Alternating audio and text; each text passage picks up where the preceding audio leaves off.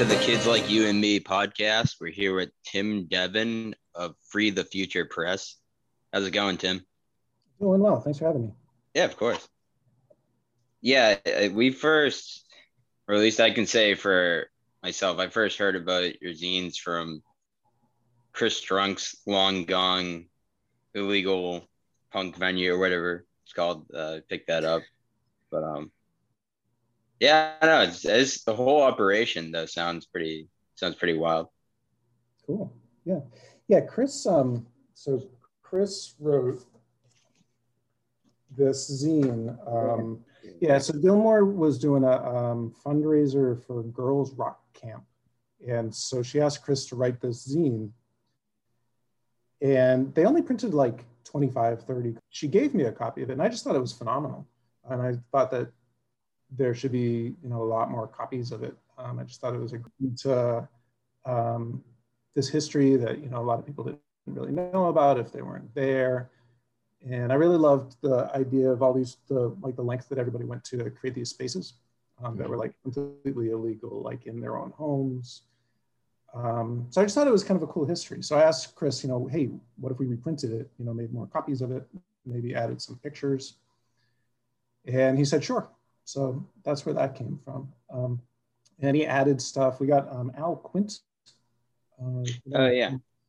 And um, this other guy, Jonah something or other. Let me see. Jonah. I'm sorry, Jonah, if you were listening.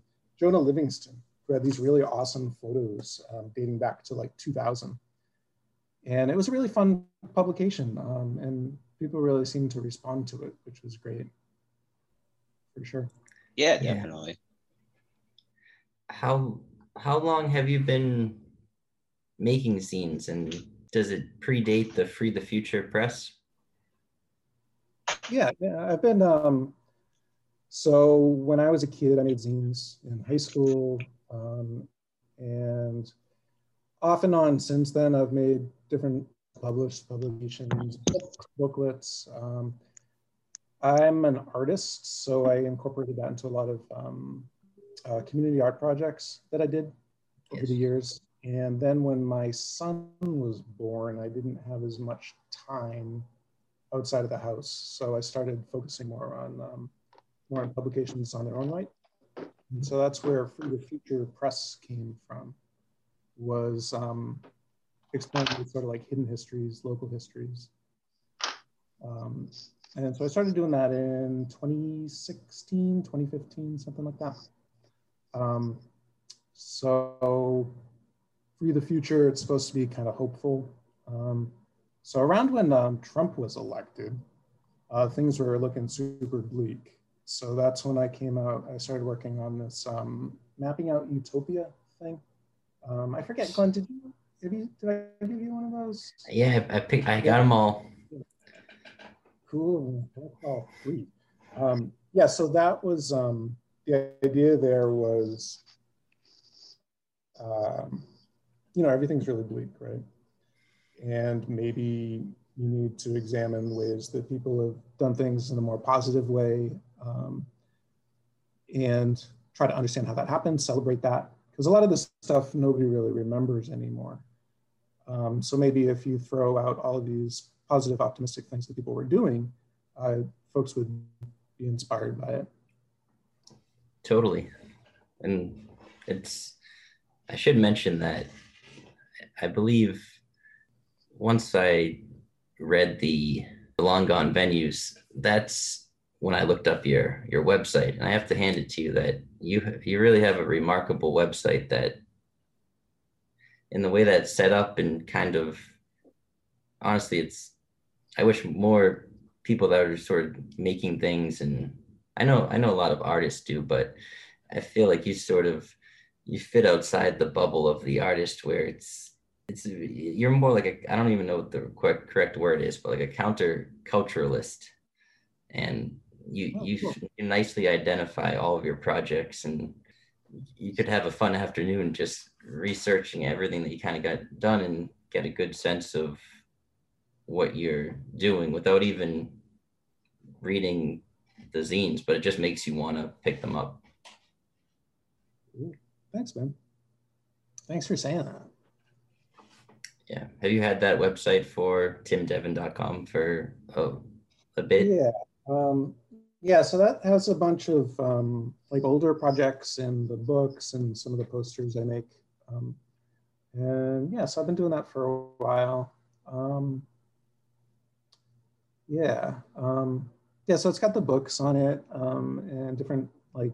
Were you a tour guide? I, I, yeah, well, yeah, so tours are awesome. So, okay, um, I like giving walking tours. I think they're fun.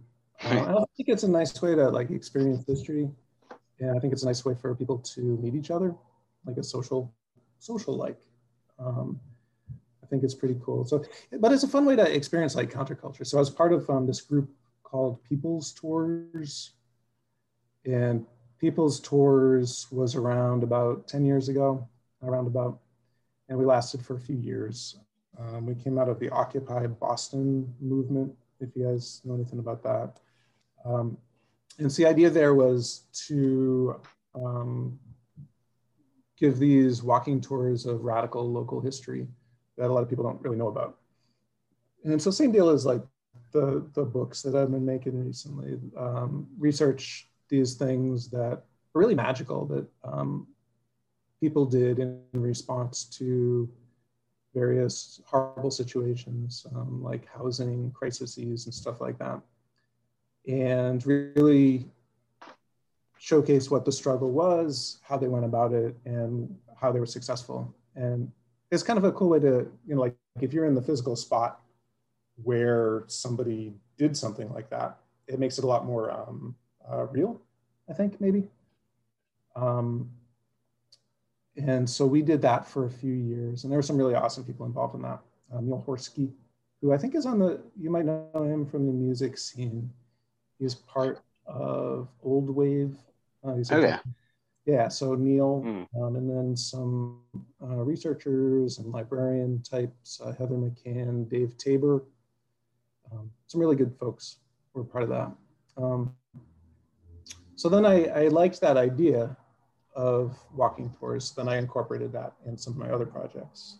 Um, like um, the mapping out utopia, which was the one that we were talking about earlier, which is about the 70s counterculture. Um, so I led people on walking tours of all these different houses where, you know, there were feminist collectives in the 70s, or there were um, you know, whatever, radical environmentalist groups. Um, and yeah. Have you thought about doing, with your most recent project, the 55 Norfolk Street, have you thought about doing maybe a, a reading in front of the, the spot or some kind of, something like that? Yeah, like a walking tour little building. yeah. Um, yeah, that would be, I would love to do like a project there. Um, it's abandoned right now. Okay, so like, so um, I did this booklet about 55 Norfolk Street in Cambridge, and um, it was about all the hijinks that went on there, all the art stuff, and all the um, radical activist things that happened in this one storefront over the years. But um, yeah, I would love to like do an event there. Um, it's right now, I think it's being used for storage of some sort. I went by there recently with my kid. We took a picture of it. Um, but yeah, that would be a fun walking tour because you just like you just go there for an hour, which would be fun, right? Like everybody likes a walking tour that you just go somewhere for and stand still for an hour. Yeah. have you have you been in the Boston area your whole life? Uh, I grew up in the South Shore, and I've been in Somerville since '98. And I lived in Quincy and Brookline and JP a couple years here and there. But yeah, I've been in Somerville. Um, and yeah, so I guess I have like strong ties or whatever. Uh, my folks are from Boston originally. Um, and yeah, so like part of part of what was kind of fun about the um, mapping out Utopia one about the 70s counterculture was that um, I'd always heard negative things about hippies in the 70s when I was a kid. you know, like because you know the, uh, about how it was a failure. I never really. Um, but it wasn't like a lot of really cool stuff stuff came out. So like in your face, anti 70s people. Who's who is telling you the anti oh, uh, my, my folks. Sorry. Yeah. Uh, okay. That was the punchline of the story. Um, sorry. Uh, okay. I see. You had the uh, the the hippie parenting zine. yeah, um, yeah, I forgot you had that one too. Um, so yeah, so the hippie parenting zine. Um, so when I, I had, so I'm a dad, um, and when I had my kid, I was looking into um, different parenting advice. Um, you know, like there's mainstream parenting books, and then there's like not mainstream. So I was kind of curious what other like parenting advice there was out there. And so I did all this research, and I found out um, about there was a lot of um, like 70s hippie parenting advice and it was like really cool stuff about like how to raise your kid in a commune um, how to raise your kids so that they're interested in politics how to raise your kids so they care about the environment how to raise your kids so they're not like um, materialistic and so i thought it was really cool stuff and i thought it would be nice for other people to read it because i found it in all these like obscure old publications that nobody's ever seen before um, so I put that, that together, and that's um, what are you raising them for? Uh, which is a quote by this um, this hippie writer about when somebody was asking him like about child rearing. He said, "Well, what are you raising them for?" Uh, which just cracks me up. Like, you know, they're they're a kid. Like, but you know, some people actually take that view that you know your kid is this like missionary you're sending into the future to um, like change the world. Um, so I thought that was kind of a cool idea to think about. Yeah, that seems to be really deep. Chris and I, we've actually sort of explored that a little bit. Um, I don't know if Kristen will know exactly what I'm about to say, but at least as far as at least when we when we grew up um, in the suburbs north of here, we we didn't really have a hippie parenting experience, and you know, sometimes we hear people taking, you know, if they lived in the suburbs, they would let their kids, you know, kind of in high school go off into the city, and that's how they would explore the arts community and kind of really, in, in my mind, get involved from like a young age with all of what's going on. But I feel like for us, it we were a little bit delayed to fully appreciate more countercultural artistic stuff. We we we we liked it, but we couldn't say we firsthand experienced it. And I think a lot of kids probably do have that experience.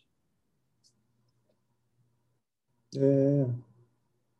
So you all are from the North Shore? Yes. Okay. Yep, we're from. Yeah. Wakefield. Uh, Wakefield. It's a little bit, yeah, a little north of Boston. Yeah, yeah, I know Wakefield. Cool. Yeah, that's interesting though. You bring out the different the different parenting style, and that also like the hippies, the advice from like the seventies as well. Do you? I don't know. You feel like that has had a lot. That has like had a lot of impact on any like contemporary like literature regarding parenting, like like the the older stuff that you found from the 70s or what have you? Some of it, some of the ideas I think spread out like um, with you know uh, healthier food and like a more right. gentle parenting style i think because in the 70s you know it was normal for parents to like hit their kids right um, and you know we don't do that anymore um, but yeah, it's it's kind of interesting that there was this whole idea of like you would share your kid with other people when you needed help, which I think would be really awesome. I mean, I love my kid. Don't get me wrong.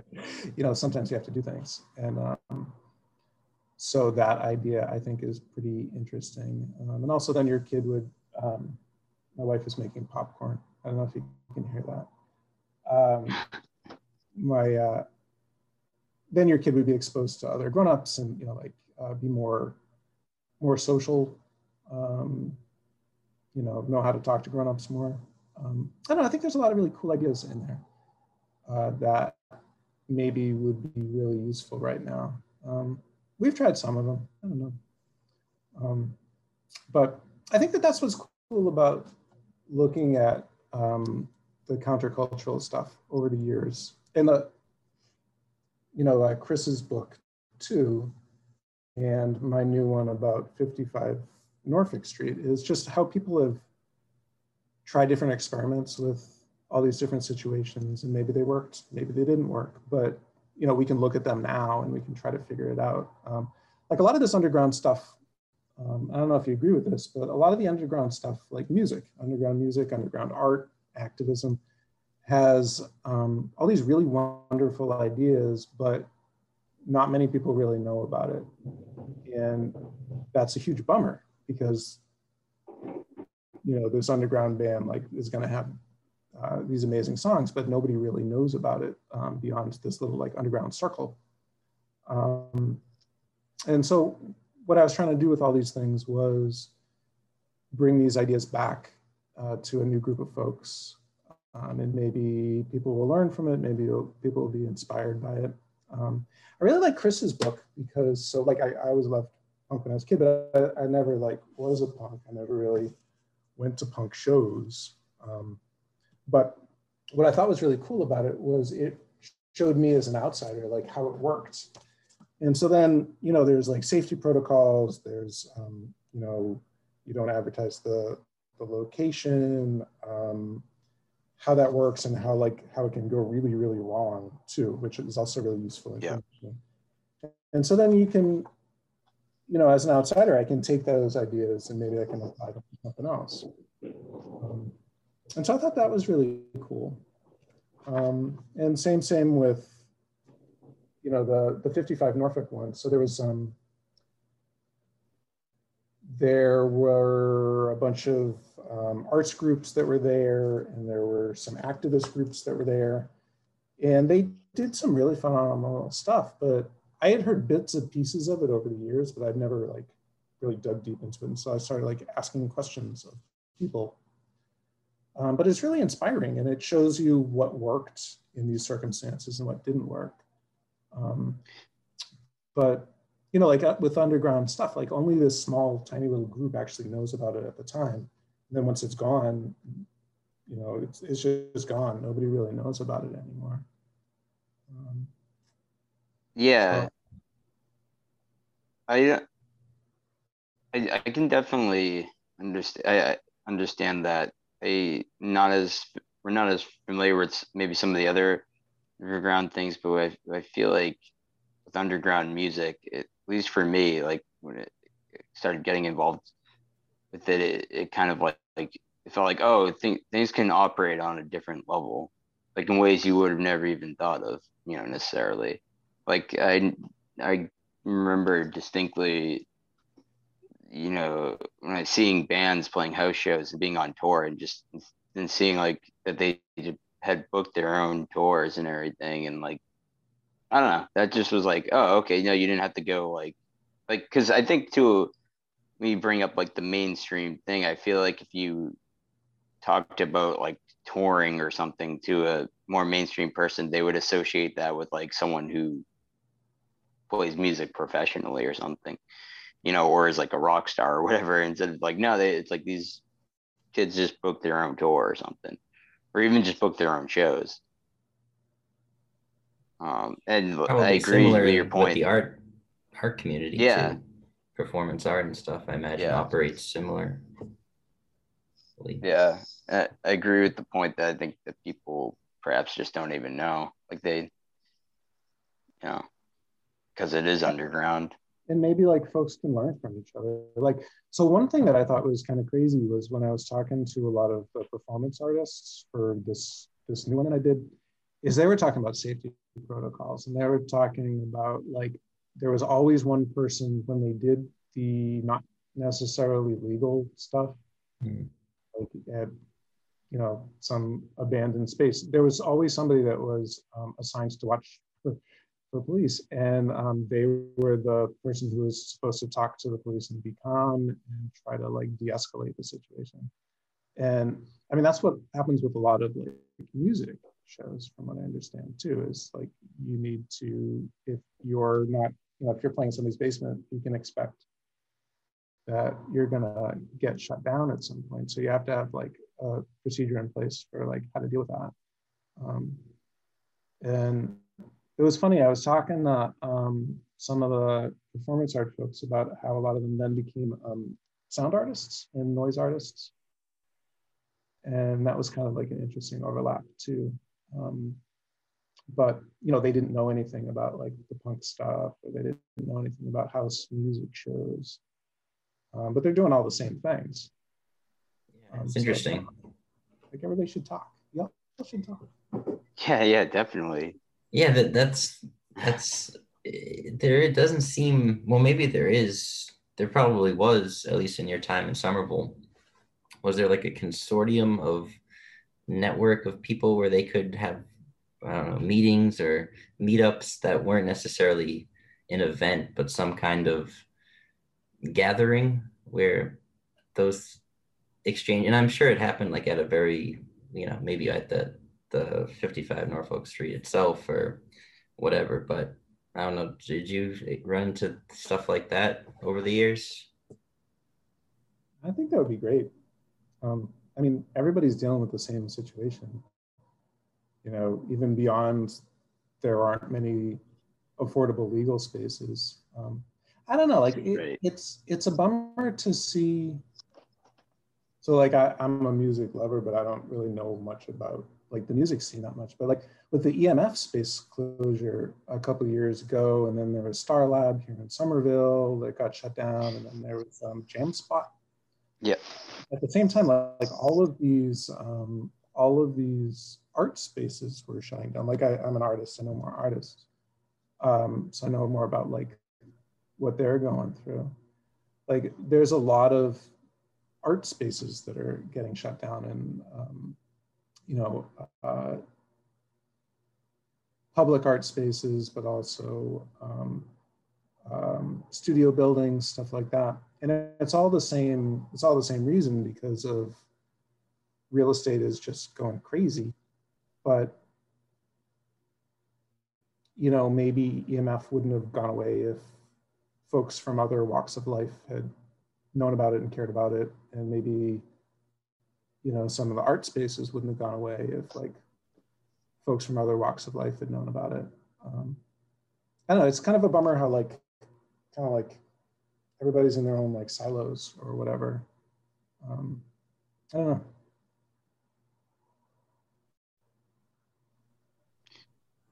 Do you see as like a long time um, Massachusetts resident, do you see I guess Boston or you could say Massachusetts as a whole as being like conducive to the art you're trying to create and document, or do you see it as uh, being like an, an obstacle with like you know the rise of real estate and all the other sort of um, you know gentrification and other issues? Yeah, yeah. I mean, it's a bummer. Um, in terms of the kind of art that I've been making, um, it's more about communities. So mm. I, I um, like a lot of community art projects and um, postering and things like that. Um, so I guess the kind of things that I do focus on maybe what's wrong. so, Somerville used to be this like artist capital. Like it was in the when I moved here in in the 90s and even in like the 2000s, it was just like the artsiest part of the Boston area. Right. And now, like every so many so many artists are just gone. Um, so, Glenn, right near your house, uh, the Taza building, yeah, um, is used to be. I think there are still some artists. But, um, they all got. It was this, this huge building, and you know there were hundreds of artists in there and they're for the most part gone. And then um, closer to this, from your place, uh, it was a place called the Fringe that had a lot of um, art in it. and like all these buildings are just you know changed over. Um, and it's a it's, a, it's really a shame. Um, i don't know how that compares to like music in the boston area. Are folks leaving or folks around? I mean people like come and go and i feel like that also has to do with it being like a college town that a lot of people come here for college. And you know maybe they stick around for a little bit after or maybe they stick around for for the rest of their lives but it, it's i feel like it's it's difficult. And I, I i hear often that amongst other like musicians and artists that they that they want to maybe go somewhere else because like i it's like i've got everything i've got out of this or there's they feel like there's not as many options that seems to be a popular sentiment uh in the music scene that there's not enough venues or there's no good venues, which I don't necessarily agree with the the, the latter, but I, I definitely think there's not enough like like you had said. I think about like uh, maybe affordable venues, and I think that all of these reasons kind of uh, are part part partially why like say like uh, Chris Drunk's um, zine, you know, but why partially why people then create, you know, alternative underground spaces. Mm. Um, but yeah, it's like your potential reach, right? Like if it's just the people you feel safe telling about your basement show, then you can only go so far with it. Yeah. A question for you, Tim. If have you noticed? I I was walking around the neighborhood, and it seems to me in Somerville. I don't know if this is a recent thing or if it's been happening, but is there a sense of like technology meeting art? Is there some kind of push to combine maybe even startups with art, but it's more technology based art. I, I, I was walking by, I forget where, but something there's I think there's an organization in and I was like, I don't know if this is a good thing or a bad thing. It seemed bad, but I guess it's nice in a way that maybe it brings people that aren't totally artistic minded into the fold. Um, yeah, I think that around MIT there's a lot of um, like cyber arts. I don't know if they still call it that, but um, yeah, um, I don't know. I mean, that's, that's not really my speed, but I know that there's people that like that. Um, what's your concern about it? It seems like it could draw out more grassroots stuff, or like because that has more of a official platform that maybe people that struggle to organize but have great ideas i get maybe that's just the tale of time. Uh, maybe that's just always the way things have been that people that have more actionable more relatable stuff resonates more or gets a platform but things that are a little bit confusing or heady might be there the spot for them might just be invisible Right. Yeah. Yeah. I mean, I think that, um, I don't know. I mean, like, not to knock on MIT, but they have a bunch of money. So, like, if they put their money behind like the Media Lab stuff, then that's going to have, you know, that gets media attention, that gets, you know, like news attention, and that gets um, institutional support. And it's a shame, you know, like, you know, what you're talking about is also funding and there isn't that much funding for you know experimental arts around here. Um, i don't know how non-event does it. They do a really great job. And i don't know if they pay their performers. I hope they pay their performers. Um, but they seem to just have a steady flow. And um, i think that's great. Um, it would be cool if there's more stuff like that. Um, but yeah the, the experimental arts is there aren't many venues really for it. And, you know, if you're doing it for the love and, you know, the exposure, um, if there's no place to, you know, get your exposure, then you're kind of, you know, screwed.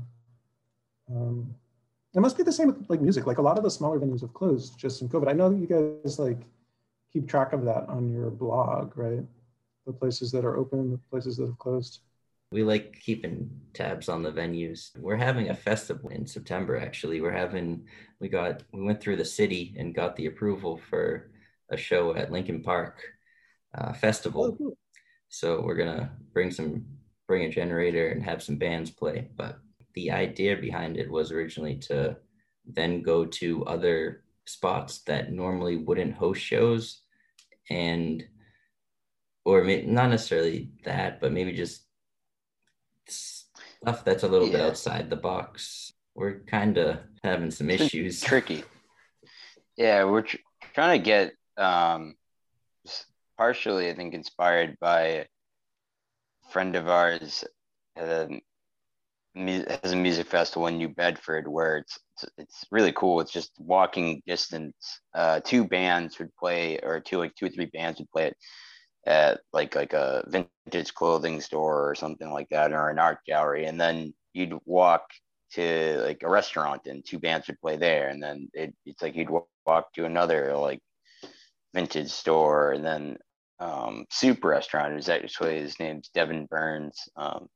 and he runs destination soups and for example like he had bands play at his restaurant and so like uh it was kind of we wanted to do something maybe not on quite on that level because it would be really difficult to do that i feel like not impossible but we wanted some kind of like walking festival and we still have still we could have you be the uh the uh, the the, the walking yeah. mc yeah yeah exactly you can give a tour guide sounds good in our next stop so you're working but, with Art Council or you're working with the city?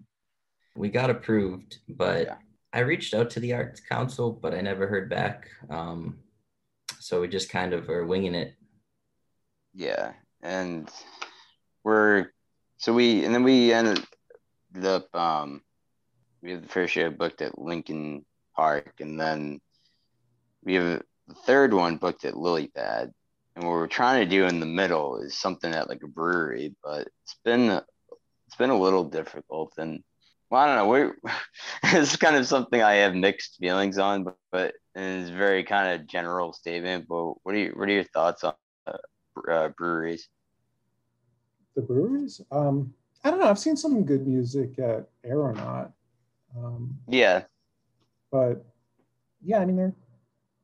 I mean it's nice they're local. They're locally mm. owned. Um, they're kind of a little higher end than I can afford. Um, so yeah, uh, right. You know, there's that. But um, no, I mean, I, I, like I like that they try to support local folks with, um, you know, their their beer can designs and all that stuff. And right. They've had some, some good music. Um, yeah, is um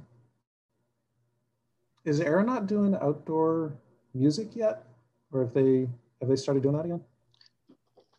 They've had music in even uh, indoor. They had um, something like uh, I think they are just doing in general just music and um, so yeah. I mean, we'd like to do something with them someday or something. But uh, and I know there's a Notch Brewery has a, a new location in Brighton, and there were some bands played there a couple weekends ago. Um, so yeah, I'm I'm I'm curious. You know, it's like we're we hopefully if uh, they if they accept. I us. hope that they're willing to support yeah, the uh, local music and arts. Weird. As we've like been discussing with like art in general and, and differences between mainstream and underground, one of the problems with I think all, all Boston maybe perhaps uh, turning into like just a you know super gentrified place and everything, and there being artists pushed out of the city. On one hand, just just be, boils down to not enough people caring about art in general. I actually would a- I ask you, Tim, do you agree with that? And if if so, why?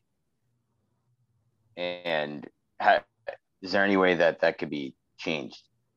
Yeah. Um, Yeah, I mean that's the question, right? Like, what what needs to change so there can be more like art kept, um, and is it that not enough, you know, not enough of percentage of the population like knows and cares, and like, can you change that, or do you have to approach it a different way? I don't know. I mean, there's there probably about like 10 years ago, there was this really great trend in art in the Boston area, at least, um, where people were trying to do things for people on the street. Um, it was called temporary public art.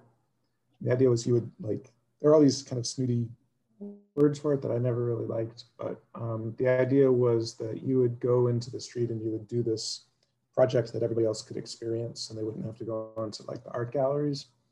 And that way you weren't removing yourself.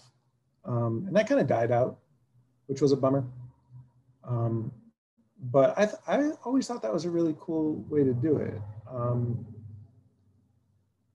and then more people are aware of what you're doing and you engage more people. Um, I mean, there's like all the pure art that you see in museums that um, needs to be in galleries and climate controlled settings and all that stuff. And yeah, you're never really going to reach many people that way if they have to go to you. Um, but I know, like other countries support their arts more.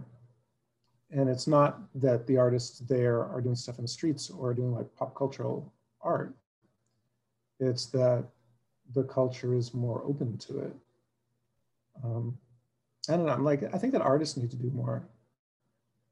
Um, but I don't think it's their fault that mm. not enough people in the general population care about it. Um, yeah, it's a shame. Um, it's the same thing with like music, right? Um, there's some really wonderful like local groups, but people are more interested in listening to stuff on Spotify from, you know, whatever. And then these like smaller voices get lost. And then because those smaller voices get lost, people get discouraged and they stop like making music after a while. It seems like the same thing happens with art is because there isn't as much support for it. Um, a lot of people get either move away or they stop making art altogether. And then all that wonderful creativity they had and all that wonderful um, energy and those ideas are just kind of lost. That's, um, you think that's it's a super bummer.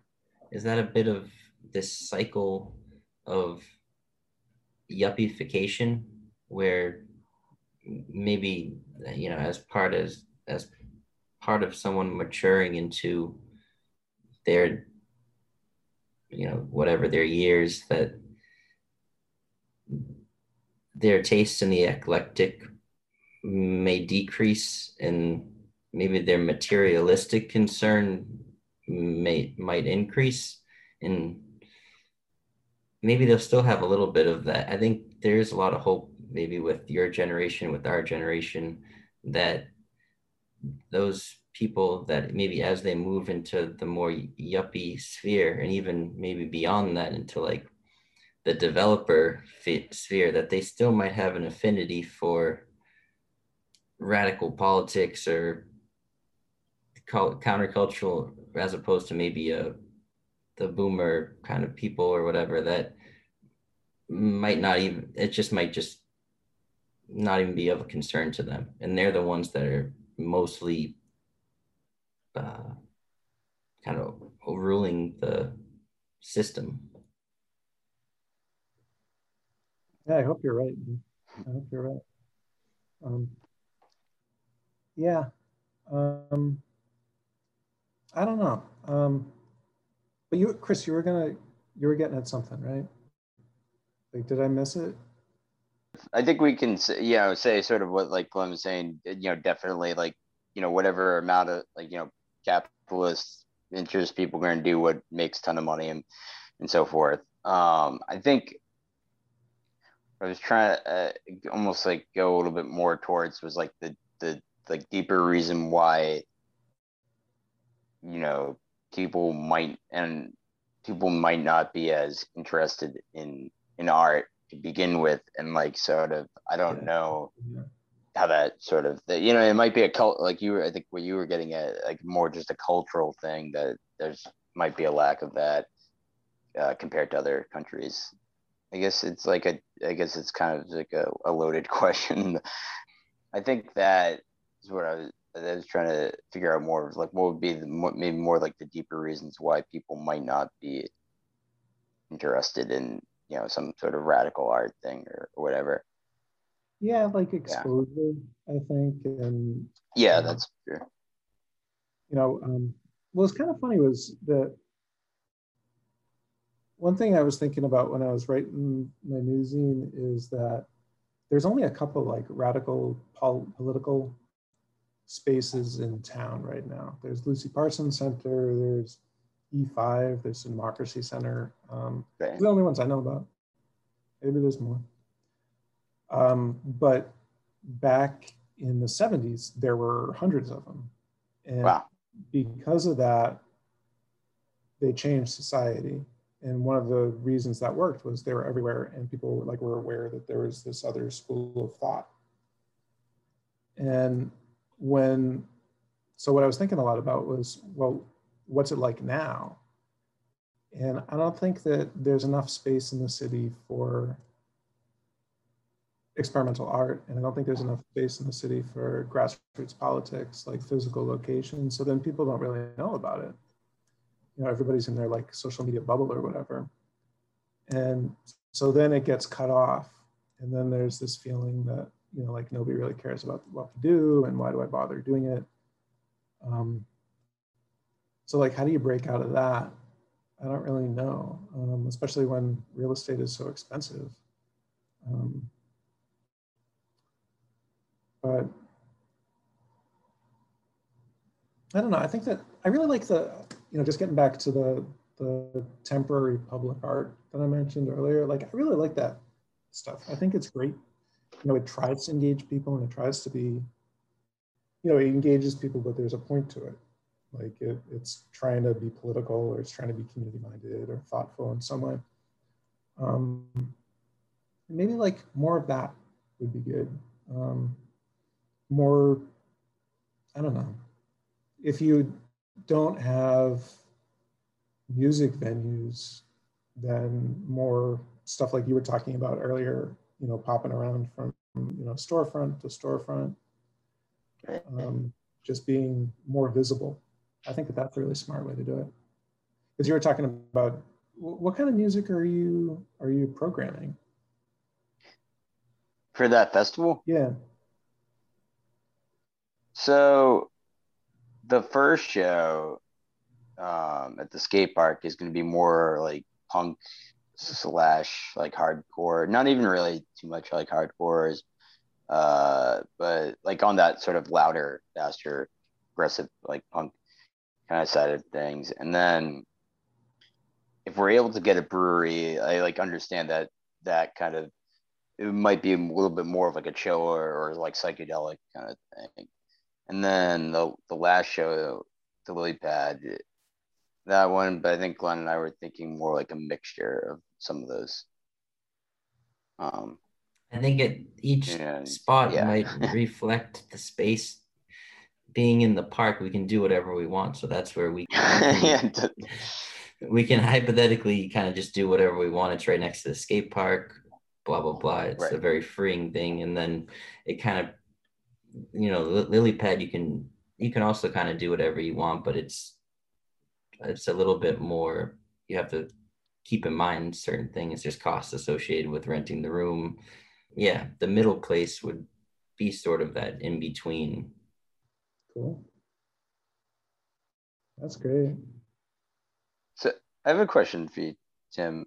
Uh, as far as like the subject matter of the zines or the different like zines that you uh, release, or what's your approach as far as that? Just, just, just what interests you, or is there like uh, like uh, I'd like to do something like this, and then you know you approach someone or or like do you already have that like in mind like a general like theme or is it that you then hear about something and it's like oh wait I want to put this out or something. Um, yeah, I uh, what I've been interested in lately is kind of like hopeful things.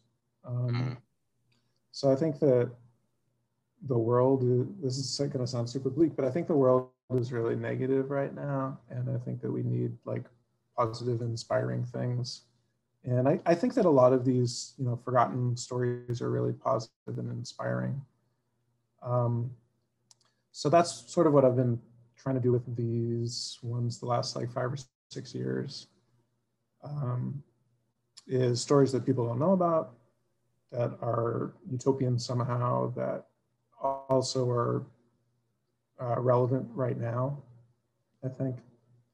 Um, so with the 55 Norfolk one, that was, um, so uh, Chris's zine and excuse me, uh, Chris Zine and the, the 55 Norfolk one are part of a new series called Magical Spaces, which tries to look at um, spaces uh, in the Boston area that have made stuff happen, have helped stuff happen to celebrate like how they worked, but also to point out that, you know, you need physical locations for culture to happen, whether that's, you know, political stuff or music or art. Like it, we, we just need space it can't just be right. Friggin' Starbucks and yeah. overpriced chocolate. You know, nothing against overpriced chocolate, but you know, we need space for like grassroots culture. Otherwise, we're going to live in a mall, and I don't want to live in a mall. Right. Um, and I, okay, so that's a good angle for me. That that where I've like I was trying. I think I'm trying to get before is, uh, and I I think what's weird because I think it was for at least for us, I'm, I'm sure it's true to you to an extent. Mean, it's like a lot of times I don't think ever in those terms of like, oh, how, how do you get other people interested in something? Because a lot of times it's like, oh, I don't care, whatever. It's like that's what I'm going to. I like this band because I like them. Like, I, who cares? You know, what if they're only playing to like three people at a basement, like or whatever, or if they're playing to whoever. It doesn't matter really. But when you kind of, I feel like when we start to talk about like these in like a bigger, these sort of like bigger senses, uh, I think it's it, you had to like start to think, okay, what you know, what about other people out there beyond our our circles? And um, you said you you don't want to live in the mall. I think a concern, at least of mine, is that a lot of people don't share that sentiment. And is it be right? So is it because you know unfortunately like i know exactly you mean.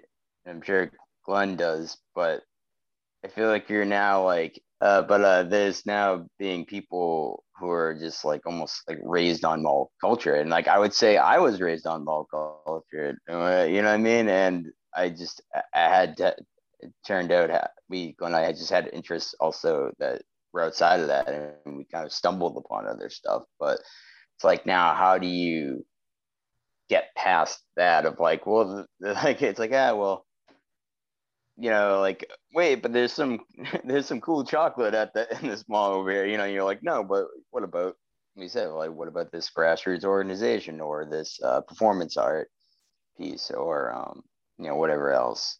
I guess that what about the uh, the people who it seems overwhelmingly majority don't have that like oh I don't want to live in a mall kind of thing.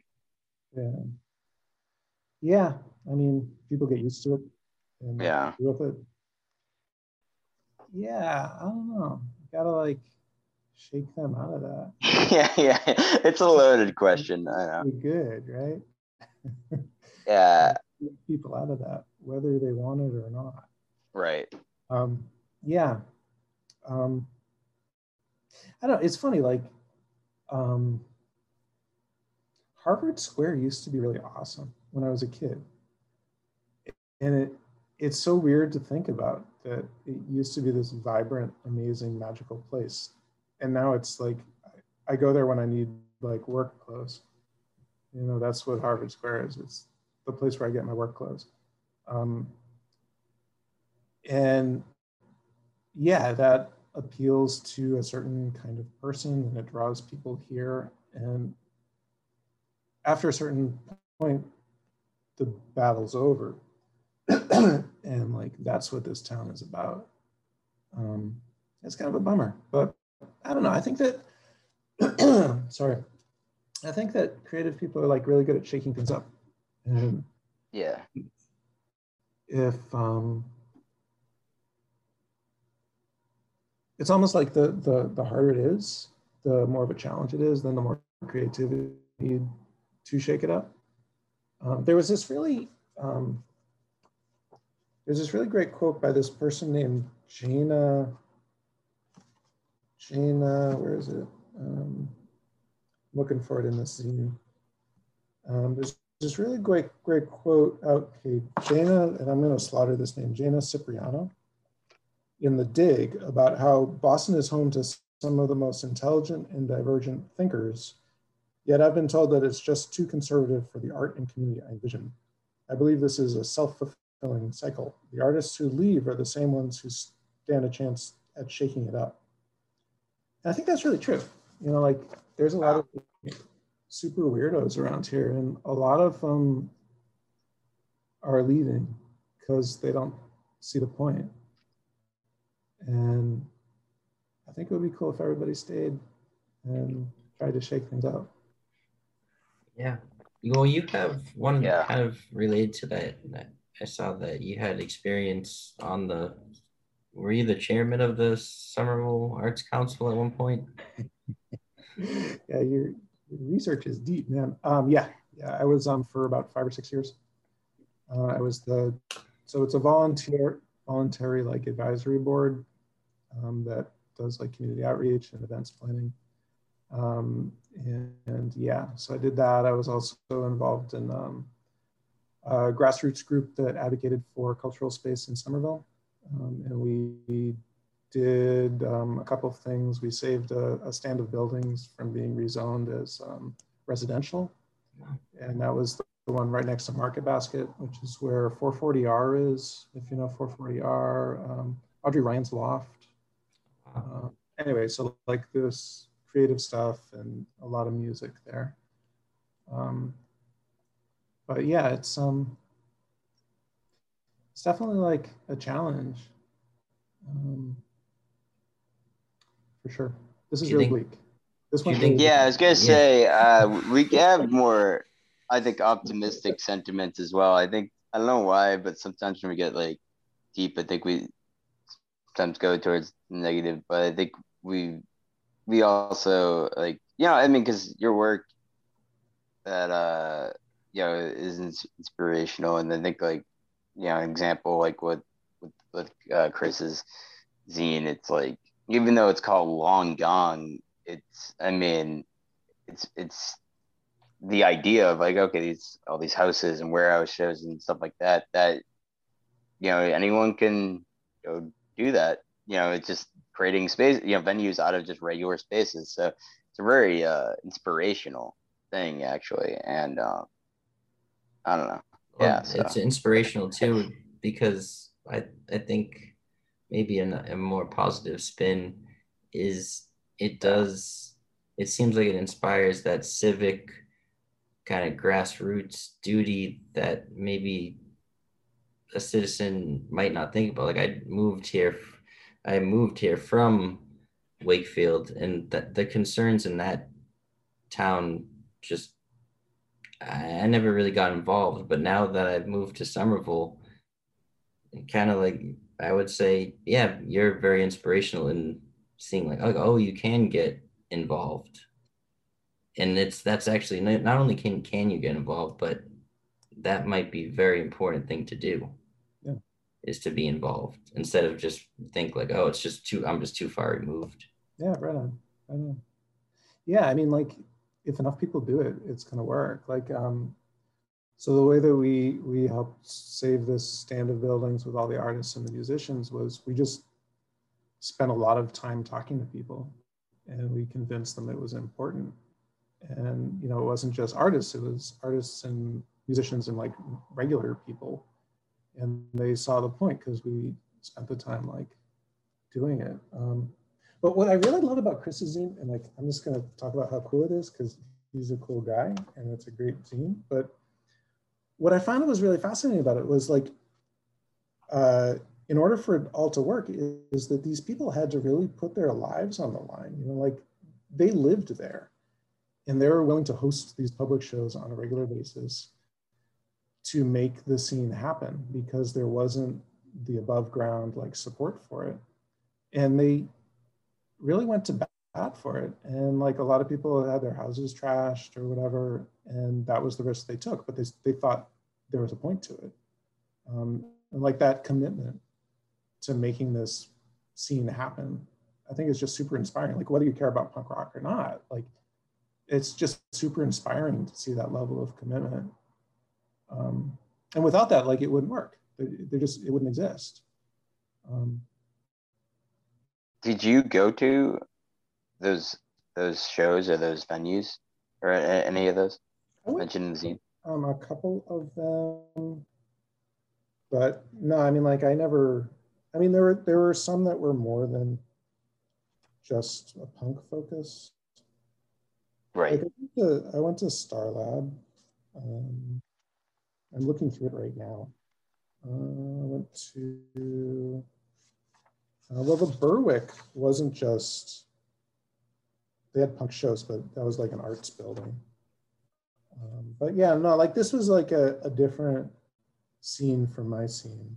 So it was really interesting to like see it like as an outsider, um, the way it worked. And like, you know, again, like with with underground scenes is the they're supportive and they're safe, but they also are really exclusive in a way that um, works against them because like then you don't get new faces there. Like uh, there's this one place, I'm not going to name it, but there's this one place nearby here that I wanted to go to, and I just couldn't find out like when their shows were, and so I just I emailed them, and like they never wrote back. I was like, who am I?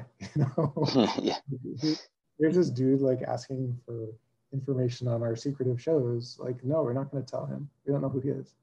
Um, and that makes sense. You know, more power to him. But then it's it's cut off and isolated, and without above ground spaces, without pub- public above ground spaces, then the the scene will eventually like die out.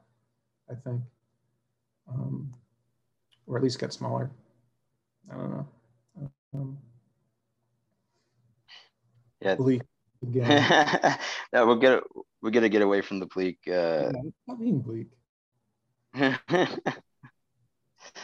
Um, yeah, they should have done their homework.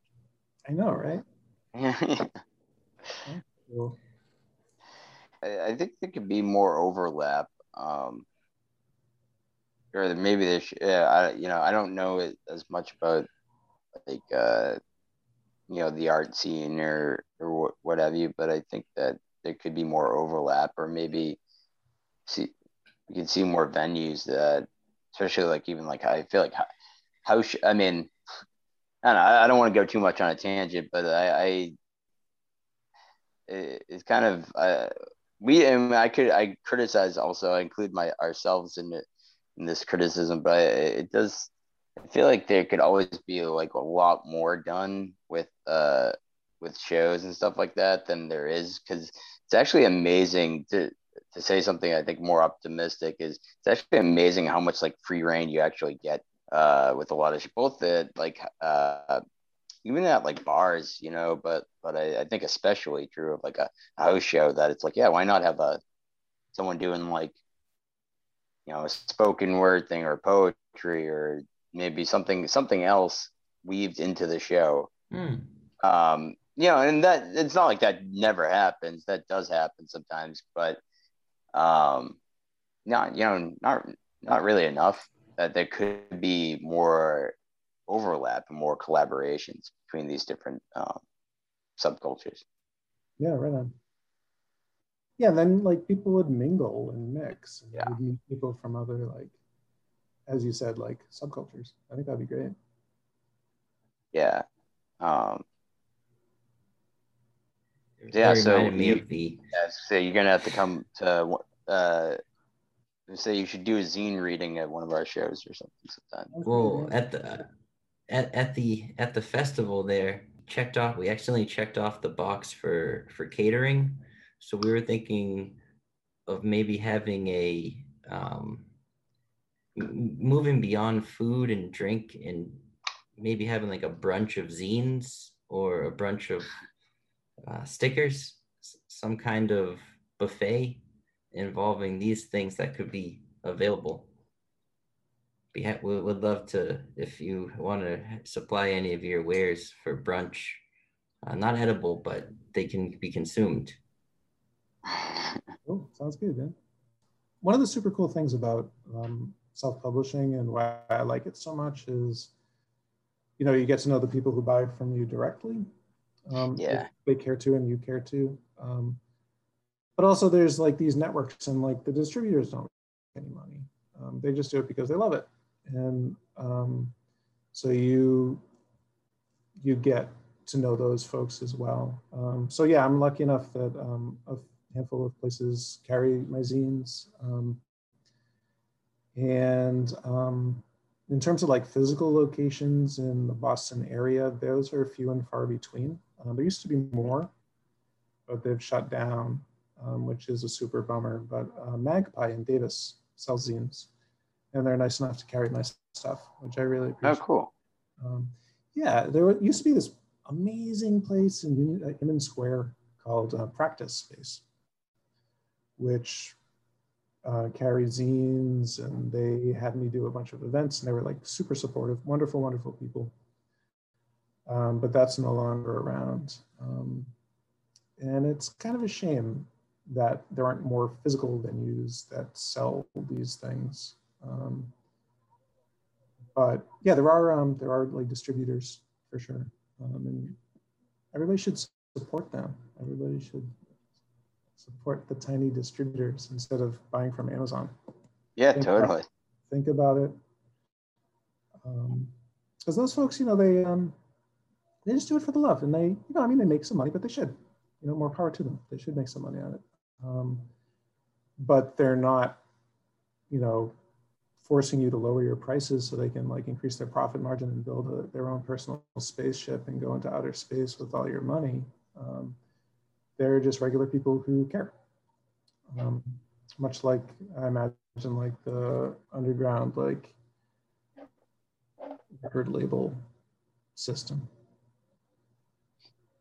Yeah, yeah, totally. Is the the physical and, uh, the, the making of the, the zines themselves uh, challenging, or you kind of have it down pat in terms of what you use to assemble it and stuff? Yeah, it's um, it can be a lot of work. But the reason I stopped making Chris's zine is it was just too popular. Um, I just couldn't cope with it anymore. Um, you know, I'm I wasn't really making money off it. Um, that wasn't ever the issue. It's just it was it was too much. Um, so I used to have a print shop print things up, but they raised their prices. So now I have my own printer right there, and I print things up and I fold my staple, and I enjoy it. It's meditative, um, but yeah, it can be too much sometimes. Um, but yeah, I don't know. Handmade objects are good, right? Yeah, definitely. So, how many issues did that go through? Uh, Chris's um, for Chris's, I think I printed up 500 and they all sold in like two months, which is wow. pretty intensely amazing um, and good.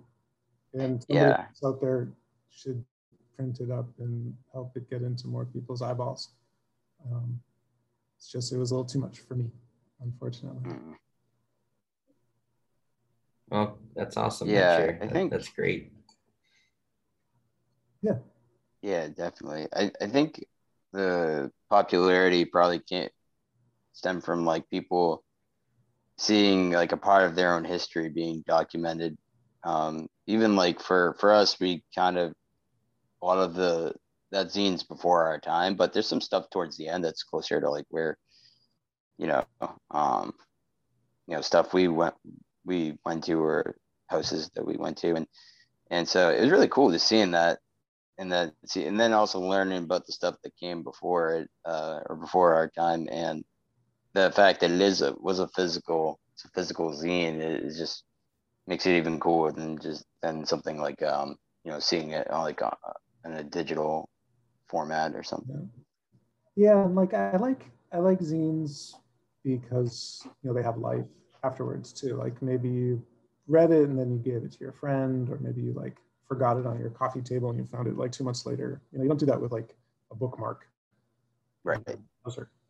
you know that's yeah. just gone forever um, yeah they're nice little objects and you know people pass them around um, go into libraries sometimes and um, i think it's a nice way to, to get messages out there and you know if they if you make them yourself you can then sell them for cheap um, you know, you still get some money, but it's cheaper than, you know, uh, I don't want to say real book, but real book, you know, hmm.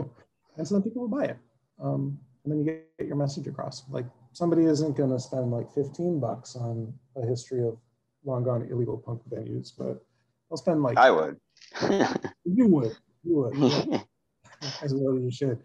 Um, but you know, they'll spend eight, or, I forget what we were charging for them, but like they'll spend eight or nine bucks for it, you know, that's reasonable. Um, yeah. Especially if you know that the person who wrote it is going to get, you know, 50% of it, you know. Right. That's good stuff. So what's, what's next? You know, I don't know. I was going to take a little break.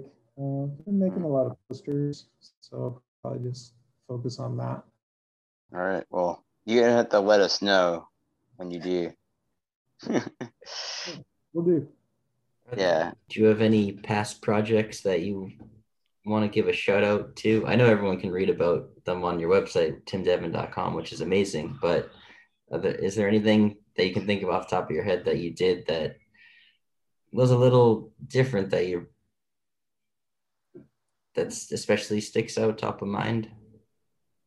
Yeah, yeah. One of the favorite things I did was um, I did a community art project about the future, where I talked to people about what they thought was going to happen in the future or they were afraid was going to happen in the future. And then I put it together as a timeline of the future. And it was a book, and it was an art show, and I gave um, like presentations with slides about the future.